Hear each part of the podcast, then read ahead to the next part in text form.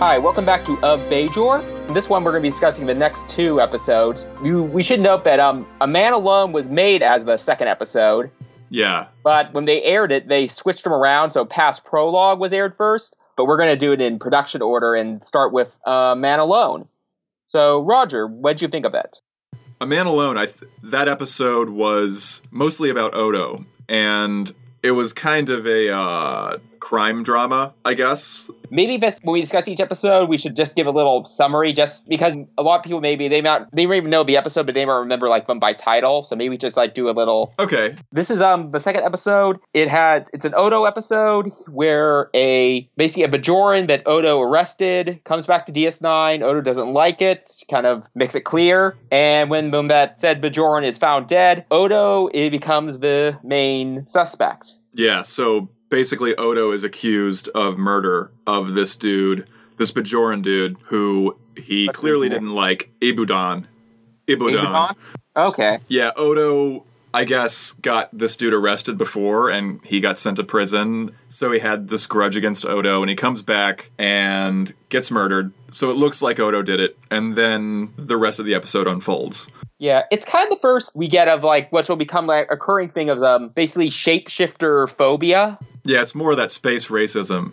Well, later, I guess when the change comes, and we'll learn that the ter- main term for us is like solid, you know, non-shapeshifters, and that solid fear of shapeshifters will be a recurring thing throughout the series. And here it's it's played up quite a bit pretty soon in the series. And what what ends up happening is the whole episode is focused on Odo. It offers a really good showcase for how Odo works, what he believes, how he thinks that his brand of justice exists outside of the law. There's there's a comment that he makes later in the episode where he says something like the people who are who currently make the rules, they're Federation now, they used to be Cardassian, but Yeah. what, what I'm doing is justice. Yeah, do you have anything to say about just the the episode in general? I mean, I think it's a kind of um a clear like second episode because they're still kind of using it to set up stuff. Until I rewatched it, I kind of didn't. I forgotten that it was this episode, not the pilot, that they kind of the origin of Jake and Nog's relationship. Yeah, Because, like I said, when I read the novel, I guess it originally was planned to be an emissary. Because, like I said, I read the novelization emissary, which presumably was based on like you know an earlier draft that did have them meeting, and I guess they decided they didn't have time for that, so they moved it over to here. And it's also introduces, well, reintroduces since she was on TNG, Keiko and um, she and O'Brien's daughter Molly. yeah, And we also get um, Rom's name, which, you know, Rom is obviously a very different character than he'll in this episode. And I guess in the early season one, looking back, I think it's kind of like an arc. He kind of slowly gets tra- changes. Like, I think his voice is like the first to change. Like, right now, he has like a more traditional, like, Ferengi, snarling kind of voice. Yeah, and he's portrayed as like pretty stupid and. Yeah, it's, I feel like in season three that kind of like he become, you know, like the Rom we know. like an actual distinct character. Yeah, and also where we get this is kind of decent because I think well, I guess I'm thinking of like that episode where he um stands up for when Quark, you know, it's like saying no. Quark basically is right saying no. Nog can't join Starfleet, and he kind of like stands up. They never explain the change, but I've always assumed that he's probably like been trying all his life to live like his brother and whatever Ferengi are supposed to live like. As he comes exposed to the Federation, he kind of begins finally realizes, oh, I don't have to live like that. I can live like how I want. Yeah, it seems like that happens to pretty much all the characters throughout the series. Where in in this episode, A Man Alone, about Odo, Odo is is portrayed as kind of like he specifically says in this episode, "Yeah, I don't, I'll never understand the humanoid need for coupling," and Yeah. he just seems to be really kind of kind of rigid which is really funny if you think about it he he's the he's the rigid guy despite being made of liquid and being able to change into whatever he wants i, I wonder if that was like an intentional kind of joke Oh, yeah. on the on the aspect of the writers or maybe maybe not but it, it's a pretty funny kind of thing to think about. Yeah, that is like you said, like it's interesting that even though DS9 is like, you know, obviously is like I think more than any adversaries like holds the Federation of criticism, they do kind of portray it as having like exposure of it having kind of like as a positive effect on all the our non-Federation characters. yeah. Like I said, I'm watching Voyager, and one thing I note that like even though they have non-Federation characters in like Neelix and Kes initially, it didn't really seem as, as different as like Quark or Garak because even though they're not Federation, they still seem to have the basic same philosophy and like views of the Federation. Like they're not like you know I think there's one episode where where like Neelix is like I want to leave a ship because you're going to go to something dangerous, and Janeway has to talk about well if you're going to stay here, you know you're going to have to take risk. But other than that, they like they're already seem like they could have been Federation members. Like there's no thing like with Quark, you know, obviously with Quark's capitalism or Odo's latent fashion, which are both like very much and Garak's like, you know, being a spy who's killed and is still willing to kill, you know, all that's very unethical to like Federation way of life. And so that makes it more interesting, like the changes we see in them. Yeah. Uh, to say just a tiny bit about Voyager, the fact that Kes and Neelix were so instantly palatable to the rest of the crew. The the fact that they were so instantly Yeah. palatable to the viewers as kind of Federation member analogs may, is just another reason why Voyager's just kind of weaker than the other two series. It's just where was the conflict there? It was obviously designed to be the Maquis members, but even them, they, they were from the Federation. And they, they still shared most of the same beliefs, so The Maquis, they had by the time the Voyager pilot, they haven't even been a year old. So it's not like it's some big thing that's stretching. I kind of feel like why don't they just get some Romulans or something? Like yeah. you know that would have again the Maquis is like you you only been at war a year, so I don't feel like you would have been that. It's not like they've been up their whole lives fighting the Federation or anything. Yeah, there's so many things they could have done differently. Yeah, but that's for our Voyager podcast. yeah. Speaking of characters being different, like I was Brom, it's very kind of discerning for me to see Morn as like a member of like the lynch mob that wants to kill Odo. Yeah, I didn't even notice that. That's that's crazy. Morn as a character later on, he clearly is not the kind of person who's like that. Or maybe he is. I don't know. Well, I guess at the time I was thinking he was just going to be like an extra. So I think it's like a case like I imagine if they had done the show like you know once Morn had become kind of like known, they probably wouldn't he wouldn't have been a lynch mob. But yeah, it is kind of like discerning now. You know, he's obviously based on Norm in, from Cheers. Like I when I watched Cheers, like in the first season, there's a episode where Norm is like he's like homophobic and he's like afraid of like Cheers becoming a gay bar because one of Sam's old friends turns out to be gay. So it's kind of like I guess there's kind of a similarity between two where we have them doing things like the first seasons where that you know we would- never Where they end up being some kind of prejudiced person. yeah, and like kind of like a darker. I think once they were more established, that they wouldn't have done. So I guess I you could say I don't know maybe Odo like Morn was still new to Odo or still viewed Odo as like a cop. So you know, Yeah, I mean, no, nobody likes the cops. yeah. I also thought it was strange. You know, speaking of like Quark standing up for Odo, and I thought it was kind of not saying that good. It's not interesting they established it so early, like the second episode, they established early that Odo, that Quark has affection for Odo. Yeah, I, I, I like that. It's it's nice that they had thought that far ahead, and maybe an, having a nemesis is not that much different than having a best friend. you know, Yeah, it reminds me of um. Did you ever read Watchmen? I've seen the movie. I forget if it was in the detail was in the movie, but it was like when the comedian is killed, like one of the only people to be in his funeral is like this old supervillain foe of his. Okay, I can't make big big that like you know if you've been with enemies of a person, you feel some form of familiarity with them, even if the your thing is primarily combative. I would think. Yeah, it's just like how how much you've interacted. It's like Twitter. You know, there's a lot of people I've interacted Yeah. with on Twitter that I would consider. I don't know if we're friends, but we're there's something. Anyway, as for the main plot, I do like the twist that he's a clone. That it was a clone that was killed. You know, I think that's you know kind of neat, like sci-fi version of like you know a murder mystery. Like it's something that can only be done in like a sci-fi like a murder mystery as opposed to like any regular murder mystery. Ibudan ends up not being the guy who's murdered anyway. He it ends up being his clone. I guess he grew it. Well, yeah. Well, we see like I guess it must have. It took a couple of days for Bashir, it seems, for to grow like a second clone. Yeah, they don't give us much inform- information of a clone, but beyond like how it's possible and whatever. So it, it it does turn out to be interesting that the guy who is behind the whole thing is Ibudan, and he's still alive and still hates Odo, and he perpetrated the whole thing. Yeah. I don't think I noticed it because I I don't know. I don't remember when I first saw this episode. I don't remember if I had like read if I did if I knew how it ended or I had read like on Wikipedia or something like the ending. But you know, I was watching it with my parents. Uh, I was watching it with my hot supermodel girlfriend, and she mentioned that um she thought it was gonna be the guy we see throughout the episode who's kind of like at the bar and stuff, and kind of like he's the one who says who tells like that oh Odo's been oh yeah he told me that oh he was really scared of Odo. It seems like they were trying to set him up as a red herring. I guess that he was the murderer because she guessed Ah, yeah. he was the murderer. Oh, and apparently according I from like um where I read on Memory Alpha, I guess they said they were kind of considering making him like a recurring character, like I guess this guy who would kind of like stir up trouble. I was thinking about this earlier when I was watching this this episode. How many people are supposed to be on this station? How big is it supposed to be? In the first episode, when the Enterprise is docked there, the the Enterprise has got to be really big, right?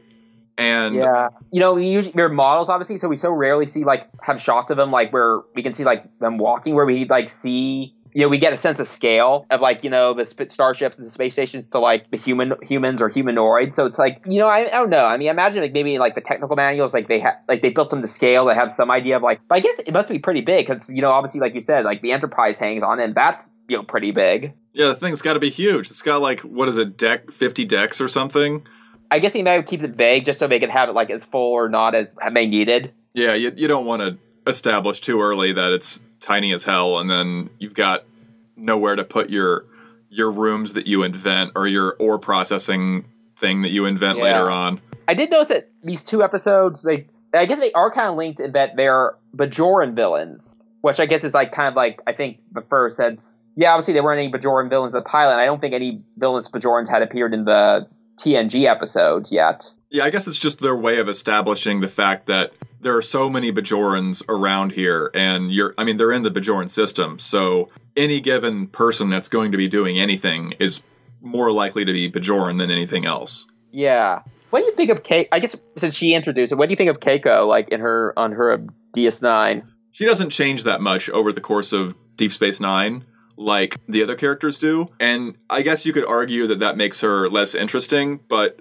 I think it's kind of like Chief O'Brien, where Chief O'Brien doesn't change that much throughout the course of the series, but he's he's still one of the best characters. And I really like the fact that Keiko and Miles seem like some of the most stable characters, which I guess makes sense since they're married. I don't know if anyone else on the show is married. I guess Worf and Jadzia get married for a little while.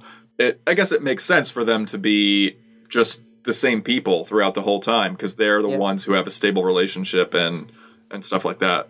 Yeah, now that you mentioned, I'm thinking like, is any of the ever like main characters on any of the Trek shows like aside from you know as you said like briefly Worf and Jadzia, I are maybe well wait when did um I guess Tom and B'Elanna eventually get married on Voyager? I think towards the end. Yeah, so there's Tom and B'Elanna and anyone else get any ever marriages? I don't. Beverly think... Crusher was married to her husband. Oh yeah, but, but yeah, she died or he died. Yeah.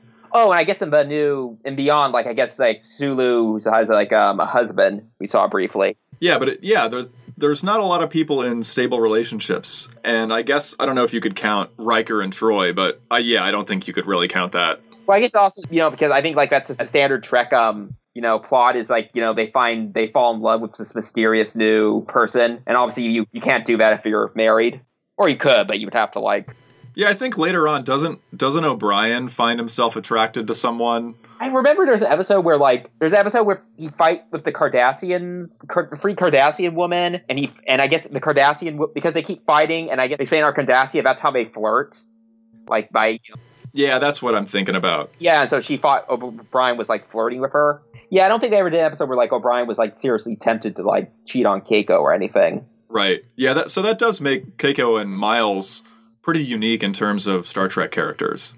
Yeah. They never explain how because like Molly was we saw Molly born in um Next Generation in uh, dis- the disaster episode. Right. Which was in season five, I think, which would have been, and obviously she's much older than like one because like season five was obviously DS9 season one was concurrent with um TNG season six, and she was born in TNG six five, so she should be like a year old, but she's obviously much. I mean, obviously, I understand, you know, because it's much easier to have her be a young kid than a baby. Yeah, but it's like, yeah, I don't think they ever gave like because obviously with uh, like Alexander, we assume. I think it's just a classic instance of it's a TV show, and they kind of just fudge some details to make it more interesting. And no one wants to watch a baby cry. Yeah, I mean, there was like some unseen episode, like they got some temporal thing, and so she got aged a couple of years up. yeah, like like happens later. Yeah, what do you think of the school? Like looking at it now seems strange because there's not really much of a curriculum and it's a bunch of students of all different ages and all different cultures and i guess their i guess her i guess keiko's plan is to talk about bajor or things that are happening on the station or things that they can all relate to it it seems a little weird that there's so many different age groups and cultures that they're, they're just trying to make it work.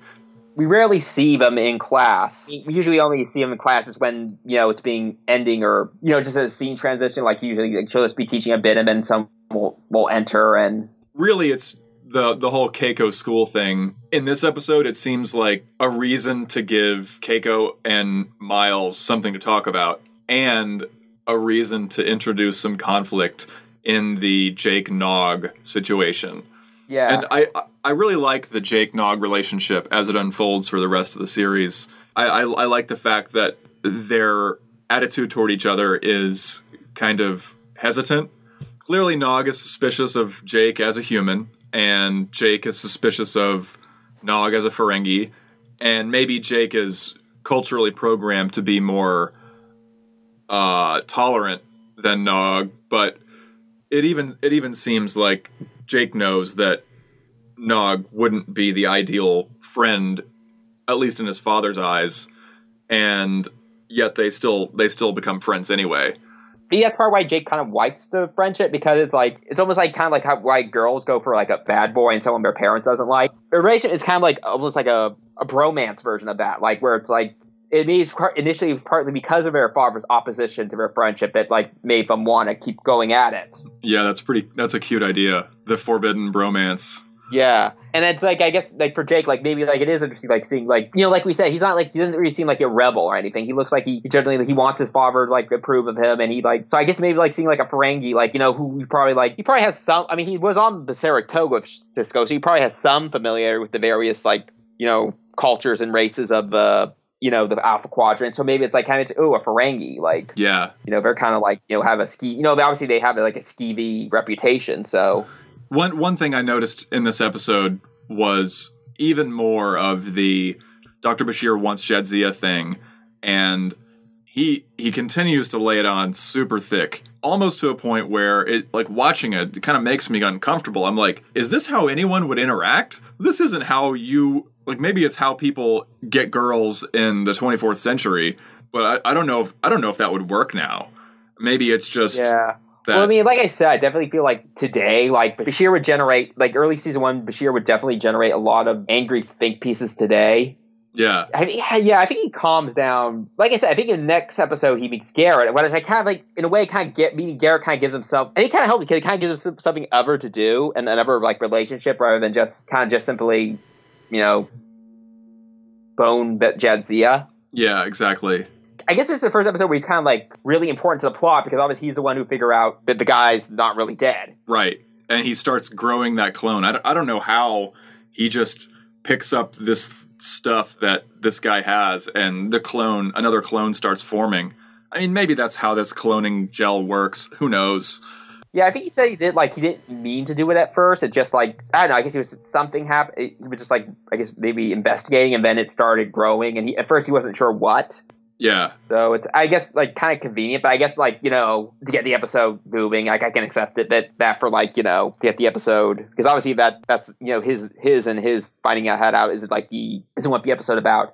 I did like um, I just went to go Odo back to Odo. Like I did like how Odo his reaction to being suspected, which is he's like like he doesn't really try and like hide it or anything or try or not hide it. I mean I just mean like he doesn't try to downplay it. Like when he he's immediately like the only one who'd gotten in here would be would have been a shapeshifter. And that when uh, Sisko says, "Oh, I I don't believe you did," and Odo's like, "Yo, you just met me. How do you know I didn't do it?" Yeah, I think that shows Odo's criminal insight. I think it shows Odo's uh, police instinct, where he's thought about the situation so much and he's reached the conclusion on his own that from the way things look, the only person who would be the prime suspect would be him. And that just means that he's a good cop if he's actually thinking about that and he is willing to I don't know about suspect himself, but admit that he is the prime suspect. I guess it shows still kind of like you know, even though like obviously it would be better for him to have you know Jadzia and or Federation officials that find him innocent because then it's you know doesn't look like he just let himself off. Got himself off, so I think he would be more likely to accept it. Yeah. he's still kind of like a little upset. I guess because he's still like kind of distrustful of them. I guess. Yeah, I don't I don't know if that when does that go away? Does that go away? I mean, I think it kind of more changes and goes away. I think it kind of depends. Like I think with I think kind of soon, but then I think once the Dominion shows up and he he finds out his people are the rulers of it, I think the kind of comes back a bit. It seems like in this episode, Odo's character is a little. He seems highly distrustful of the Federation, and he seems really kind of like much more irritable or upset than he seems to be and even in the next few episodes in this Yeah. in season 1 Well, I'm guessing like part of it is like, you know, like the pre, like you know, the situation. I think is making him irritable. Yeah that makes sense being accused of murder is probably not Yeah. But again, I think it's like you know they just established his character, so you know he's still you know none of them are really quite the characters we know yet. right Although obviously some a lot of them are closer to ever than others. exactly One thing also I thought they mentioned this episode, which is something I, I kind of, you know, they kind of like Odo still works as chief of security, even though he was chief of security under the Cardassians. Yeah. Which, you know, and it's like, I feel like that's kind of like, you know, I accept it from a show, you know, like, you know, okay, that's a show because I like Odo, obviously. But it does seem weird to me. Like, I feel like in real life that, like, a situation where, like, you're the head, like, you're, you work as, like, as basically a police officer for, like, this regime, this regime that's oppressing the locals. And that once that regime gets withdraws, that you're still going to be allowed to, like, keep your job. Like Yeah, that seems it- like very unlikely to me. it doesn't really make that much sense. And all the Cardassian officers left, and I mean, I guess Quark stayed around, and some of the Promenade shopkeepers stayed around, but Yeah, yeah, it, it doesn't really make that much sense for Odo to stay. yeah, it's, yeah. It kind of because you say like, oh, his his um, you know, he was always justice. I kind of feel like how because we know that the Cardassian system wasn't justice, and I feel like there must have been tons of cases where they said we want to get these Bajorans, you know, we want them, ex- you know, we don't care whether. I guess they kind of do an episode later about this, you know, about where they, it turns out, you know, there are three he kind of let, but that kind of treated like, you know, was kind of surprising. Everything where it's feel like this is like, well, how could he have not? Yeah, I kind of like how how could he have functioned as, as a security as like chief of security for DA Space and not have been like you know participant to like you know you know miscarriages of justice and you know like you know show trials and like people just being you know a lot more like it seems like that would have happened a lot and it seems I kind of like wonder how he Especially considering the Cardassian system of justice, which yeah is entirely based on like a Show fake trial. court. Yeah, show Yeah. trials where someone is just condemned instantly and then put to death. Like what is is that what happened all the time on the Bajoran station? I mean would Galcop have listened to him like or anything did he have I mean I feel like maybe at sometimes he would at most he would have sometimes been able to like you know do it but I feel like the majority of times it would just been like you know he would have had to like had done what they wanted if they not they would just you know fired him and replace him with someone who would Yeah, so that part that part doesn't make a whole lot of sense. Maybe maybe the explanation is something like the Cardassians were there on Bajor and they didn't want to completely admit to the fact that they were in control, so they so they like pretended like they weren't in control by giving over the police power to some quasi neutral third party. Yeah. Well, also we know we do know Dukat, like you know, in his eyes, you know, tried to be like was trying to be like a more try try more benevolence, and we do know it was from se- from the season two episode. It was Dukat who appointed Odo. Yeah, so maybe maybe they do actually say something about this later on. Yeah, I know they do, but it's just, it seems weird. They seem to like you know it have, have function in his job. I feel like you know there's no way he you know I feel like he must have been party to a lot more than you know it suggests on the show to a lot more like horrible things. Where I mean, yeah, he obviously feels deprived of justice, but like I don't obviously the Cardassians didn't. So I just watched episode three or episode two, depending on which reading you're going into, whether it's the airing order or the Netflix order. And episode three is past prologue. And this episode is about a Bajoran extremist. He's a he's a terrorist, basically, like a, an extremist anti-Cardassian who winds up on the station, and then there's some sketchy stuff that happens with some Klingons. Yeah, I think this is um I like this one. In a way, it is a better second ep than oh, like A Man Alone is mostly just Odo. This it's kind of a showcase for Kira, but it also kind of like has effects on the whole. We get to see more about Bajor and Cardassian and the Federation. Like we get to learn more about how their three and their relationships. Like I like how pissed off Kira is at the beginning. Yeah. you know that their you know Cardassian ship is in you know Bajoran space firing at it. Like she's like Which makes sense. You know, what are they what would they be doing there? Yeah, and also I guess you want Cardassians to be clear that this isn't their space anymore. They can't just come in, especially they can't just come in if they're going to attack Bajorans. Yeah. So yeah, I did like that. I thought it was interesting. You know, it's also a good way, I guess, to get more about Kira. At like this point in the series, she's kind of not very hot on the Federation and Bajor joining it. Yeah, the first episode, she was super angry at Sisko, super angry that the Federation was there at all, or or that Bajor, the idea of Bajor having to depend on the Federation for anything. And it was nice in this episode to see her sort of be like, oh, well, actually, maybe it wouldn't be the worst plan. Yeah, she's like, well, we need them. Like that seems to be her, like because of the wormhole. Yeah. Yeah, I guess it's like I kind of said the idea that the Cardassians, had they known about the wormhole, they would not have left. Yeah, definitely. I, th- I thought it was cool that Garak was the first person to speak in, in the episode. He, he has the first line. That's what I was going to say. Like, you know, because I think the biggest long term, you know, this episode has on for DS9 is introducing Garak. Probably not just one of the best characters in DS9 or one of the best characters in Star Trek, but I'd say one of the best characters in the Western canon. Absolutely. He's he's just such a complicated guy. And I mean, he's obviously supposed to be a complicated guy, but I feel like Andrew Robinson, the actor behind Garak, and just the setup of this dude who's he's they haven't established most of the main aspects of his character yet, but here they do they do set up pretty strongly that he's a spy for the Cardassians at least. And the the circumstances of that are, are of course made unclear because, you know, you, you don't want to make that clear if you're a spy.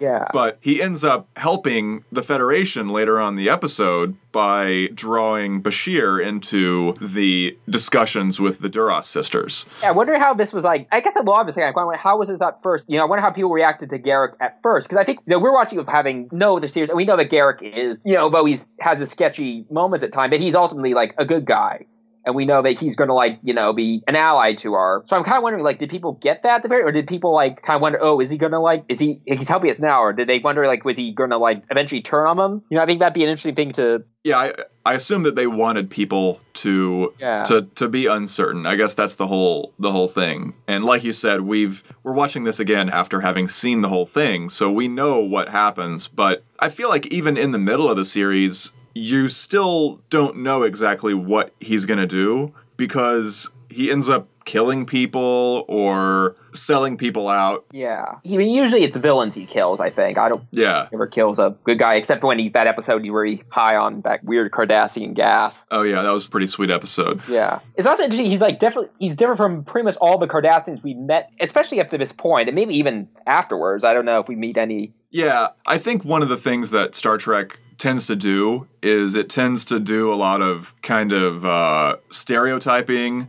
It it does it does some kind of broad painting with the races where you'll have the race, the alien race, and they'll have a culture that's pretty uniform and almost all of the people in that race tend to be kind of the same person. And it makes sense to a certain degree to to illustrate that. Like if you were doing like one show about like if you had one alien race, then I think yeah you could like do it would to be you could take a lot of effort to like you know establish various subcultures and stuff. But yeah, if you're gonna like like Star Trek and like a lot where you have like dozens of alien races, then yeah, it's gonna like you know it helps simplify things for both the writers and the audience if they can say okay, all Klingons you know they're all warriors obsessed with honor, all Romulans are sneaky, you know all Vulcans are logical, and all Ferengi are greedy. Yeah, it just it's it's just easier for everybody. But again, that's one of the great things about this show is that since you get to spend so much time with the Bajorans, the Cardassians, and the Ferengi, you get to you actually do end up meeting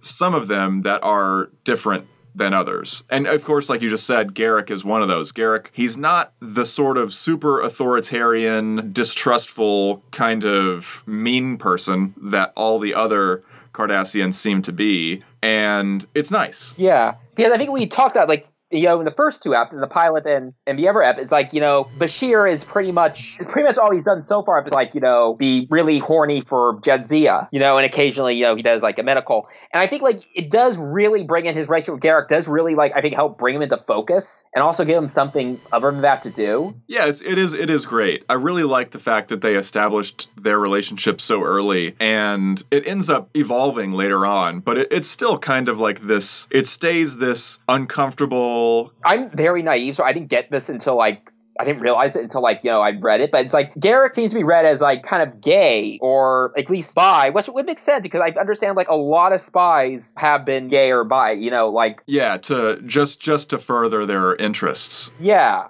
but it also it's like when he I remember when, when he meets him here, the way he like puts his hands on Bashir's shoulders. You know, it's kind of interesting then, you know, because we said up for now like Bashir has been like really determined like about hitting on Jadzia. So in a way, now it's like Bashir's on the other foot. Yeah, and and he clearly finds it a little bit uncomfortable too. Yeah. The the fan theory of Garak and Bashir having a sort of like homosexual undertone to their relationship, I I think there's something to it. I mean, I could see definitely get it from Garak, I, but I don't really recall anything that gave to say that you know Bashir is interested in Garak that way. Yeah, he he's not as overt about it. I I think that the fact that he doesn't outright reject him is maybe maybe says something. Well, I think maybe it's also because he's like, you know, he's so young, and I think part of him like thinks, oh, I'm wow, this cool spy is like wants to talk with me. So I think if, even if he's not like sexually attracted to like Garak, I think he, he's still like he wants to hang out with Garak. He still finds it cool because we do learn later that he has kind of like a thing for you know he likes the we James Bond like thing he likes to play in the holodeck. So we later learn that Bashir does have like interest in spies.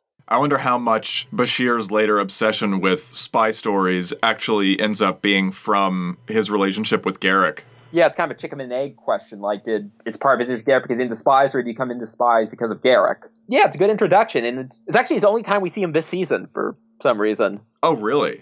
Yeah, we don't see him again until season two with uh with the Cardassian orphans. Interesting. It's odd that they would establish a character like this so early on, and yeah, because it's not like a case where it's like he was tend to be one off and they liked him and they brought him back. It seems like he definitely seems like he's being established as like he's going to like a recurring character rather than a one-off character. That they just like Weyoun, where he was like a, tend to be one-off, but they everyone loved him and saw how great he was, and so they brought him back. It seems like that it was planned from the start for Garak to be a recurring character. Yeah, so I wonder why they just didn't bring him back for season two. I guess maybe they knew they were going to make more seasons. Yeah, I mean, I think they and also maybe they I don't know maybe they didn't they couldn't think of anything. Yeah. You know, I don't know. It is kind of weird, but but yeah. So we don't see Garak for a while, but after that we see him fairly consistently. I think. The other Cardassian on this episode, Danar. He's more of a typical. Yeah, he's more of a typical Cardassian. He's he's just kind of like gruff and I, I don't know what the right word is, but he's they're they're they're all just kind of like Asshole. yeah assholes. It is, I guess, technically the first time like we see our heroes work with the Cardassians, like at the end. Though that he doesn't really can't really do much because it's, oh I can't reach him in time, but but still like asking for him. I guess it's kind of technically the first time. Yeah, so that's that's a good olive branch. It's kind of an interesting character because first of all, his name is Danar, which is very similar to the character's name Damar later on. Oh, and yeah. I think that's just kind of like the pattern. Yeah, I, I think it's kind of like the pattern that they've established with Cardassian names is that they have this sort of Dada or like Baba or this this this sort of structure in their names where it's like consonant vowel consonant vowel consonant like Garak Dukat. Yeah, and they tend to be like yeah, they they do seem to be kind of like short, blunt names, like two syllable. Well, like you know, like the Bajorans, like where they have like long. They can have well, some of them have like long, like the guy in the last episode, like who I part because it's, he's only in that episode, but I, like I can't remember his name. It's partly because I think it's so long. Yeah, it doesn't it doesn't matter. Where if like you know, if a short Cardassian, okay, I can remember that. Yeah, and the actor who portrays Danar in this episode, I looked him up, Vaughn Armstrong. Yeah, he's in a bunch of other Star Treks. He's appeared like in a bunch of roles, and I guess his most famous, the recurring, was on Enterprise. He was uh, their Admiral Forrest. Yeah, he was a he was a few characters on the Enterprise. He was a few characters on Voyager, even on TNG, and he actually plays another Cardassian later on, Seskal, at the end of the series, uh, in at the end of DS9. I kind of wonder why they ca- when they cast him, they just said, "Well, this is just make him Dark Heel, like just change the name." That's because they thought it'd be neat since that was like the end. This is like the beginning of the series, and then that was like pretty much at the end of the series, so it would have been a nice little bookend. Yeah, I don't know why they they didn't do that. They they probably haven't forgotten about him by then. I always kind of wondered whether casual fans noticed the actor recycling that happened in Star Trek, where they would have an actor who would play a bunch of different aliens on even one season of the show. And maybe it's just me having seen so much Star Trek that I can pick out these actors. But I wonder if people, if normal people could tell, oh, that's that guy that I just saw two episodes ago. Probably some could. It, probably depends on how well you can recognize like features under all that makeup. Yeah. Because, you know, obviously, like, you know, you have to tell, oh, that's the same guy as a, some humans, but I think he mostly plays, like, you know, K- Klingons and Cardassians and, yeah. Yeah, he- exactly. uh, yeah, he was the Romulan in that one, in the first season one, the one they, like, managed to call him. Right. So, yeah, but he's, and I guess he'll show up later. Um, I guess this is also the first, well, I guess technically Captain Picard was the first, but I guess since that he was, like, the star, I'm thinking more, we have the Duras sisters, who I guess are the first of a couple of TNG recurring characters who are going to show up this season. I mean, I think you definitely get the sense they were probably added later. Like, they don't have that much to do, relatively, other than, like, you know, the contact or whatever, or just sell. Did they show up in DS9 later on? I don't think so. No. Oh, but we do, like, later see their, um, Toral, you know. Yeah, we in- see their brother. Talus. Yeah, they die, like, because they died in Generation, so they would have been Right. dead, like, you know, mid season three, so. Yeah, that makes sense. I just have to keep thinking, like, it does seem kind of weird that Sisko forbids, like, Odo from arresting them because, I mean, it, I guess, you know, part of the Klingons and the Bajor, they might not have a treaty yet, but it's still like a Federation station. So I feel like he would have been justified in, you know, arresting. It's not like they just, like, did some minor crime. I mean, they Yeah, they they yeah they started the Civil War. Tried to, like, switch the Federation's greatest ally over to the Romulans, so it's not like stole some gum or something. I mean, I think they would have just. And also, if he did arrest them, the Enterprise wouldn't have been destroyed. Yeah, Probably. Well, at least not then. I mean, I guess it probably would eventually have been destroyed, but well, I don't know. I guess some ships retire. yeah. So yeah, I I agree. I wh- why didn't they do something? Yeah. I thought maybe like Sisko wants them to stay alive because he wants to see Hoover meeting. Yeah, I guess that makes sense. So that might be it. It still kind of seems weird, but because I feel like definitely they, you know, would have been justified. And I wonder how the, Kling- I don't know, you think the Klingon, you think Gowron was pissed when he found out? Like they had the Duras sisters there and they just let him go? yeah, the, the, honestly, since you pointed that out, it, it makes no sense. Even from the first scene where they're confronting them for st- still having their weapons, like why didn't they just say, "Oh, you're the Duras sisters. I hope you want to be imprisoned for the rest of your lives." Uh, what do you think of the Duras sisters? You, you like I, them? I I like the Duras sisters in TNG. I thought it was nice to see strong women alien characters who were not love interests for members of the crew. Yeah, they're definitely not like. I mean, I guess they're sexy, but they're not like you know, like kind of like what traditionally like the evil, sexy women are. Like they're very, you know, they're not dainty or like hang or, or like they don't like just rely on seduction. They seem like very they could physically like fight someone. Yeah, they just seem like they're just regular Klingons that happen to be women. Yeah. Do you get the? Se- I don't know when the last time you watched um Redemption, the two part was, but I was kind of wondering. Do you think they were sleeping with Sela like during that whole thing? Remind me who Sela is again. You know, the what's her name? Natasha Yar's like half Romulan daughter. She was like behind the thing in that two parter. She was like representing the Romulans. I mean, I don't know. I maybe did they did they imply that that was going on? No, I don't know if it's implied or I don't know. I, I think it may just be me thinking just because like oh they, I guess it was both like maybe it's just because of my the patriarchy has programmed me to think that you know a strong woman must be a lesbian. But just seeing all three of them, I kind of get the sense like you know they seem similar in temper. I could see them that they might have slept together because I assume they must they must have been hanging out. Like I mean they must have regular contact to like you know hash out the whole Civil War coup d'état thing. So they would have opportunities. Yeah, exactly.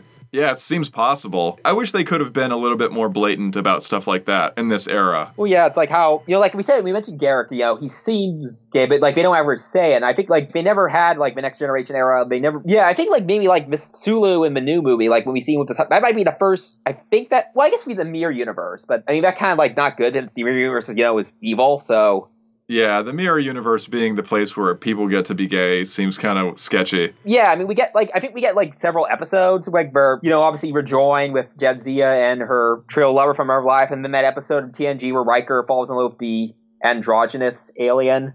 Yeah. But yeah, but they never had like a real outright like oh positive gay character.